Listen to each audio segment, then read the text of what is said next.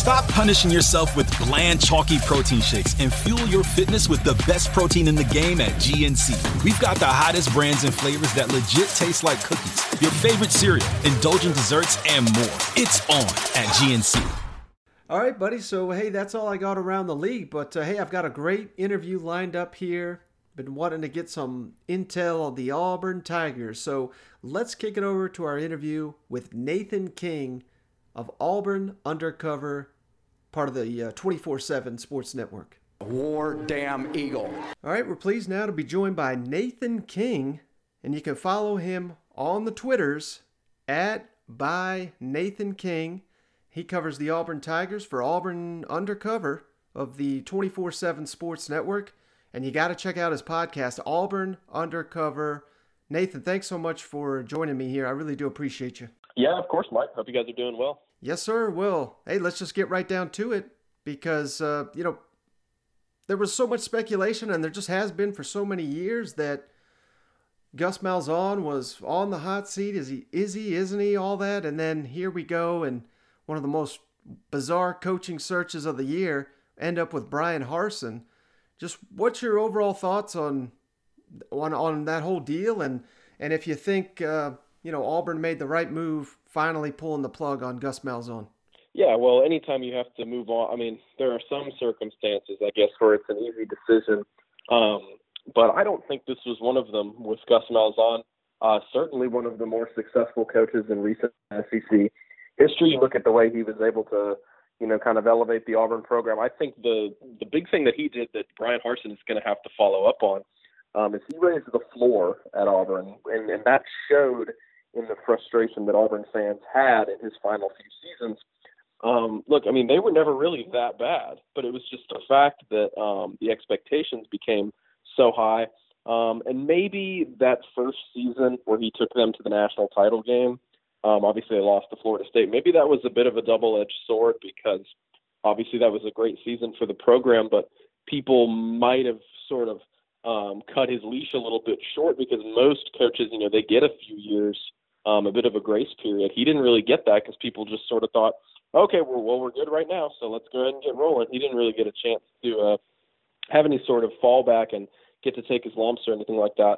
But I, I personally, you know, think it was probably the right move at the right time um, because he was just kind of going to be a dead man walking in in 2021. The fan frustration and uh, the word I like to use was the Gus fatigue um, had pretty much just reached an all-time high. Auburn fans have a lot of respect for him and what he brought to the program, but uh, I can say they're really, really excited for Bryan Harsin now because you know anytime you turn over a new program like that and you and you get a new coach on board, um, things just feel fresh, things just feel new.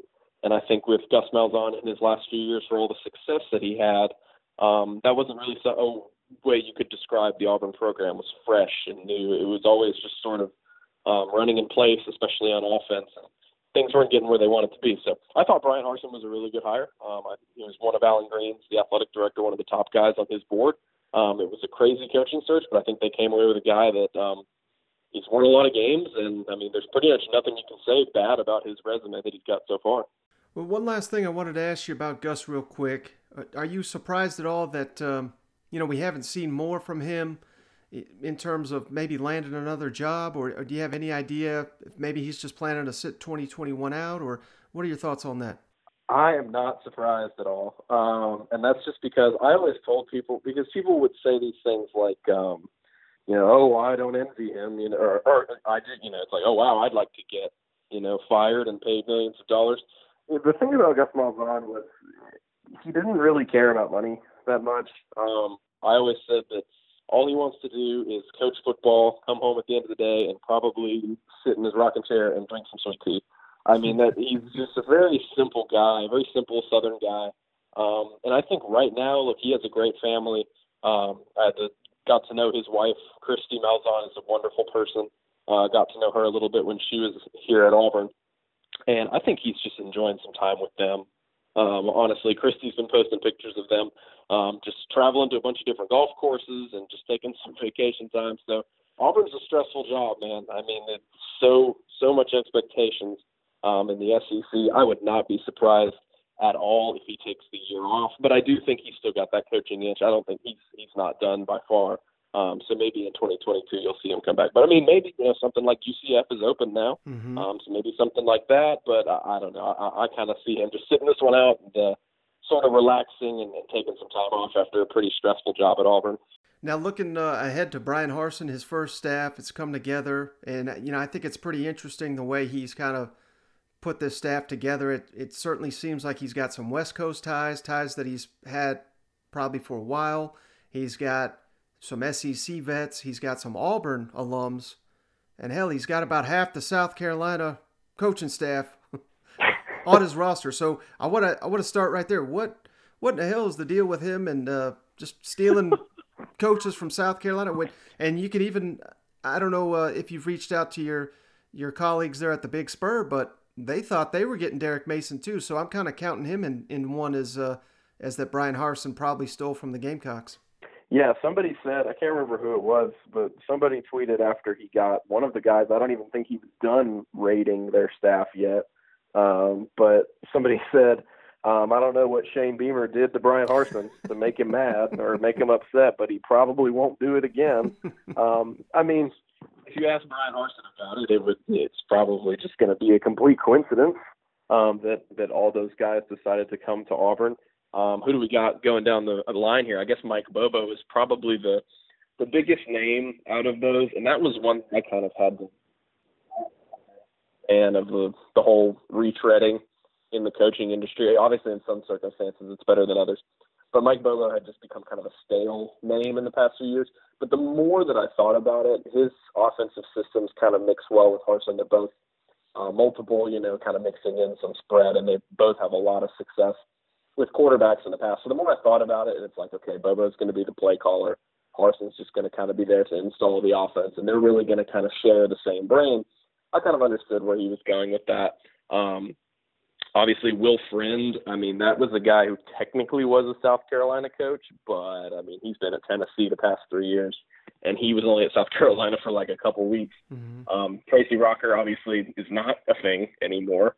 Um, Auburn officially told us this morning that he um, is no longer on the staff. I don't know what he's doing. Um, Pete Thamel reported that he's going to the NFL.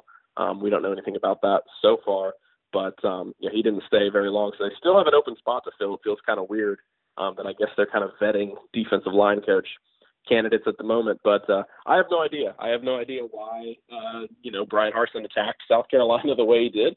Uh, all I know is it adds some uh, just an interesting narrative because they're going back and playing that game again in Columbia um, this fall. So there should be uh, should be some bad blood there. It should make for a good game. Now you you referenced there a little bit. I was going to ask you about this. Uh, Bryan Harsin's comments. We played him on the last podcast just on how he's kind of going to marry a lot of offensive ph- philosophies with within the staff, and obviously that's always been kind of a touchy subject there on the plains with Gus Malzahn. How much input did he have on the offense and the play calling? What's the feedback that you're getting, you know, just from whether it's people within the around the program or maybe even just the fans? Uh, how are they taken to Bryan Harsin kind of taking a more hands-off approach on the offense uh, there at Auburn? Yeah, um, it's certainly a relief, I think, for most people. Um, not that I ever thought necessarily that Gus Malzahn made the wrong decisions whenever he decided to do it. I, I just thought he should have stuck to something. Mm-hmm. Um, I think I think it was a big reason why Auburn's offense has struggled. Um, for a few years under him, you can't expect. I mean, I, I talk about all the time that Bo Nix now he's going to be on his third offensive coordinator. Um, he's also going to be on his third play caller. So I mean, you just can't really expect an offense to continue to grow um, when things are being shifted like that. The offensive coordinator was being shifted, the play caller is being shifted. Um, I think that's something Harsin was very intentional about doing early on and saying, look, Bobo's going to call the plays. Um, I don't think that's something that is going to change over the course of the season. I think that's something that is a big reason why he hired him. He trusts him. Um, he's watched what he's done at the past. In the past, um, Harsin told us when he was at Texas in the early 2010s as an offensive coordinator. I don't really know how they got to know each other, but he and Mike Bobo um, developed a pretty close relationship. So I think the biggest thing so far with Harsin as it relates to the offensive staff, something that really stuck out to me when we got to talk to him last week, um, he said everything is on the table right now. Um, everything is open. He wants open conversations. he said any sort of coach doesn't matter if they're a position coach, a coordinator, whatever, um, is always open to come and talk to him and say, hey, I don't think we're doing this right. And he'll sit there and have a discussion with that coach about, okay, how should we make this better? He said um, they're already having some healthy arguments in that building about how to make things better. And so, um, just from a mindset perspective, obviously, you know, it's talking season and everybody's going to say the right things. But I think from a mindset perspective, when you look back at what kind of hindered Gus Malzahn, I think that's definitely what Auburn fans want to hear is that Bryan Harsin will be able to lean on his assistant coaches a little bit in his first year in the SEC.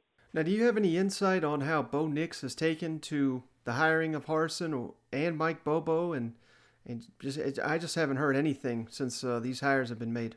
Yeah, I think Bo is a big fan um, of Bobo. I think anybody that was on the Auburn team um, that knows anything about how Boise State has been successful in recent years, um, they understand that okay, all right, they hired the Boise State coach. Well, he's won a lot of games. That's what a bunch of players are saying. They're you know, well, he's just a winner.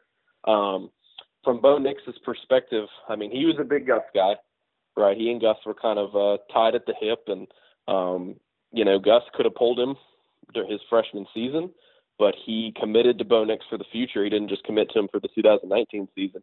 He thought, all right, I'm going to win championships with this guy in the future. I can't quit on him now. Um, so it, it was tough for Bo Nix when Gus Malzahn was let go, just because um, he did have that really good relationship with him. But Mike Bobo, anytime you've got that kind of pedigree um, with quarterbacks like Bobo does, obviously producing a bunch of good ones at Georgia, and then Harsin as well has a bunch of good quarterbacks under his belt, uh, namely Kellen Moore. Anytime you bring guys like that together, Auburn really hasn't had something like that in the past. Dec- I mean, not that I can think of, decade plus. I really can't think of um, a, a coordinator head coach duo for Auburn that has been this combination of quarterback gurus. So um, that has to excite Bo Nix, and it'll be interesting to see how different um, this offense looks. But one thing's for sure, Bobo is going to try to figure out what Bo Nix's strengths are very soon once they get to the practice field, um, and this offense will be based entirely on that. Uh, last thing I wanted to ask you about the coaching staff Travis Williams, Rodney Garner, two very popular names down there on the plains. Any idea why those guys, you know, weren't retained, and, and maybe if the doors open for Gardner to maybe return with uh, uh, with the defensive line coach leaving the program? Um, I don't believe the door is open for Garner. Um, I mean, anything is possible. Obviously, we, we've seen in this coaching search that a lot of things have kind of changed. But he, I just say that because he's not a name that we've heard. Now, tomorrow morning we might see that he's a name now. You know, but just as of right now, um, that's not something that we're necessarily keyed into. Um, and then with Travis Williams and just kind of the reasoning why Harsin didn't retain them, I mean, this is what Auburn fans wanted from the beginning with their head coach. They did not want a hamstrung head coach. Um, they did not want somebody who's going to be told what to do. And so I think if you had told Auburn fans at the beginning of this whole process, hey, your new head coach is only going to retain one guy. Other than that, he's going to bring in the people that he wants um, I think Auburn fans would be pretty happy with that. That's what they wanted. They wanted a culture change. Um, and when you have progress like this and you kind of flip over a program, you're going to lose some good names. Um, I'm I'm super high on Travis Williams. Um, just knowing him a little bit, and I mean, just coaching aside, because I mean, coaching speaks for itself. He, he's a great recruiter. He, his linebackers have been dynamite over the past few years. Um, he's a wonderful human being, and I definitely expect him to be a head coach in the future. So maybe one day he'll become Auburn's defensive coordinator, or, or maybe one day he'll he'll come back and become a head coach. I think that's what a lot of Auburn fans want because he's definitely somebody that was uh, that was beloved by Auburn fans during his time with the program, and, and people are really thankful for that. All right, I wanted to ask you about recruiting. Any surprise that uh, you know maybe it's not a lot of fans, but it seems like it's the most vocal that we notice more often than not. But I've seen a lot of Auburn fans kind of upset at just the team's recruiting. I guess since Bryan Harsin got there, I mean, the, the, guy just got there on Christmas Eve, I think it was. But uh, any surprise that uh, you know fans are are voicing their frustration over where Auburn is at on the recruiting trail at the moment? Um, no, I'm not surprised at all at Auburn fans being annoyed at stuff ever. um, just because this fan base likes to moan and groan about everything. I think it's just impatience. Um, I mean, there, there just hasn't been a lot of people popping. Um, I mean, I think if you now look, Auburn's going to fill out this 2021 class. I mean, somehow they're going to do it. um, whether it's with the transfer portal, which Bryan Harsin said they're going to hit, slash, they've already been hitting. Um, they're going to reoffer some players. I thought that was an interesting comment from him that if Gus Malzahn's staff didn't like him, that doesn't mean that Bryan Harsin's staff doesn't. Um, I, I think you know you're going to have these guys at the end. What is it? Next Wednesday is the is the signing period. You're going to have these guys sign um, come next Wednesday. It's just that you're not getting them committed right now. You know, they're all going to come on signing day, and so I think that that kind of plays into the impatience. Something uh, interesting. I mean, I don't cover recruiting, but something interesting that uh, Keith Niebuhr, our recruiting guy at Auburn Undercover, said on our last podcast was he thinks Mike Bobo could be the best recruiter on this staff just because of his SEC experience. Um, I mean, you look at the five stars that he reeled in there at Georgia, and he thinks Bobo is going to sort of have a overseer role on this staff and sort of help out some of the younger guys like a Will Friend or a, a Cadillac Williams and a Cornelius Williams, and kind of tell those guys, you know, hey, here's what you should be doing. Here's the kind of um, way you should attack these certain areas. Um, so I thought that was interesting, you know, because Mike Bobo definitely one of the older, kind of more sage guys on the staff, but uh, uh, Keith is pretty high on him as a recruiter. So that's something really big for me because this staff absolutely has to recruit. I mean, you've got to pull in top ten classes every year to even sniff the playoffs. So um, we'll we'll see how they do that in the future because they're certainly well, I think they're 49th overall class right now. Um, they've certainly got a bit of an uphill battle for the next couple of years. I'm glad you talked about Bobo there because he's kind of tied to my next question. You know, you just I know you're not a, a big recruiting guy, but they are at Auburn is after five-star quarterback Gunnar Stockton, and you know he's got a long-standing relationship with Mike Bobo. He was committed to South Carolina when Bobo was there. As soon as Bobo jumped ship to Auburn, Gunnar Stockton decommitted from uh, the Gamecocks. So, I mean, you're putting the pieces together. It, would a pending commitment of a Gunnar Stockton, maybe that's the thing that uh, just gets this ball rolling for this staff on the recruiting trail? Could you see something like that happening? Oh yeah, um, I mean, if if that happens, I mean, Auburn fans would definitely be uh, pretty pleased with that. I mean, you look at Gunnar Stockton, number one dual threat quarterback in the country for 2022, uh, five star prospect. Uh, I'm going to be honest, I had never watched his film until Auburn hired Mike Bobo. Um, this dude is legit. Like he is really, really good. Mm-hmm. Um, and you're talking about needing a quarterback in every class, and Auburn's done that for the past few years, getting at least quarter, at least one quarterback in every class, so you don't have any sort of drop off. You look for the next couple years, and if you're wanting to say, you know, if you're of the opinion that Harsin and Bobo are good quarterback developers, you look at the tools that they've got. I mean, yeah, which is a veteran Bo Nix, who I think should be good. He, he needs to be good when he's a junior and a senior. A veteran Bo Nix, and then Dematrius Davis, who looks like Lamar Jackson in high school, and then Gunnar Stockton, who's another five-star quarterback. I mean, that is a lot of tools to play with um, if you're Mike Bobo and Bryan Harsin moving forward. So, oh, 100%. I mean, uh, Keith has Keith has crystal balled him to Auburn, and that that sort of looks like the way that a lot of people are leaning. Like you said, very close um, with Mike Bobo and his family. Um, Connor Shaw, who is an assistant on the South Carolina staff, um, he, he was pretty close to Gunnar Stockton slash is, and everyone was just kind of wondering which of those two relationships would win out um, and a lot of people are thinking it's going to be Bobo. That that long-standing relationship with Gunnar and his family is is going to win out in the end. And most people think he'll be an Auburn Tiger one day. So I mean, that would be absolutely huge for the future of this offense. All right, last question for you, Nathan. Assuming that we have a normal spring practice, as much as a normal spring as we can get in a in a dang pandemic here, uh, what's what are the one one or two things that you're going to be looking forward most to seeing with this Auburn football team uh, under Bryan Harsin? Yeah, I'm interested to see what Derek Mason does um, on defense um, because he we are changing now. You're going to see a different base set for this defense, changing over from what Kevin Steele did with the four-two-five. Now Derek Mason um, with the three-four. You're talking about a lot of players that he's inheriting um, that are, that weren't recruited to play this system. I was doing a story the other day, kind of looking at the returning production that Auburn had at each of its position groups. And in some occasions, it's hard to see. Okay, well, is this guy going to be a nickel corner or is he going to be an outside corner in this new defense? Is this guy going to be an inside or an outside linebacker? Um, it's just kind of hard to tell because they weren't told to do the same things that they're going to be told to do now. So I'll start with the defense. Um, it'll be interesting to see. Um, I, I don't I'm not going to hold my breath. I don't think we're going to be at practice. I, I don't I don't see that happening. So that's kind of unfortunate. Um, but just from what we're able to gather, hopefully that'll be a good bit from practice. And then on the other side, I mean, it, it's going to start up front with this offensive line um, because Auburn they get everybody back, and I feel like for the past couple of years we've been saying that. You know, look at all these pieces that Auburn gets back on the offensive line. It's like, but but is that a good thing?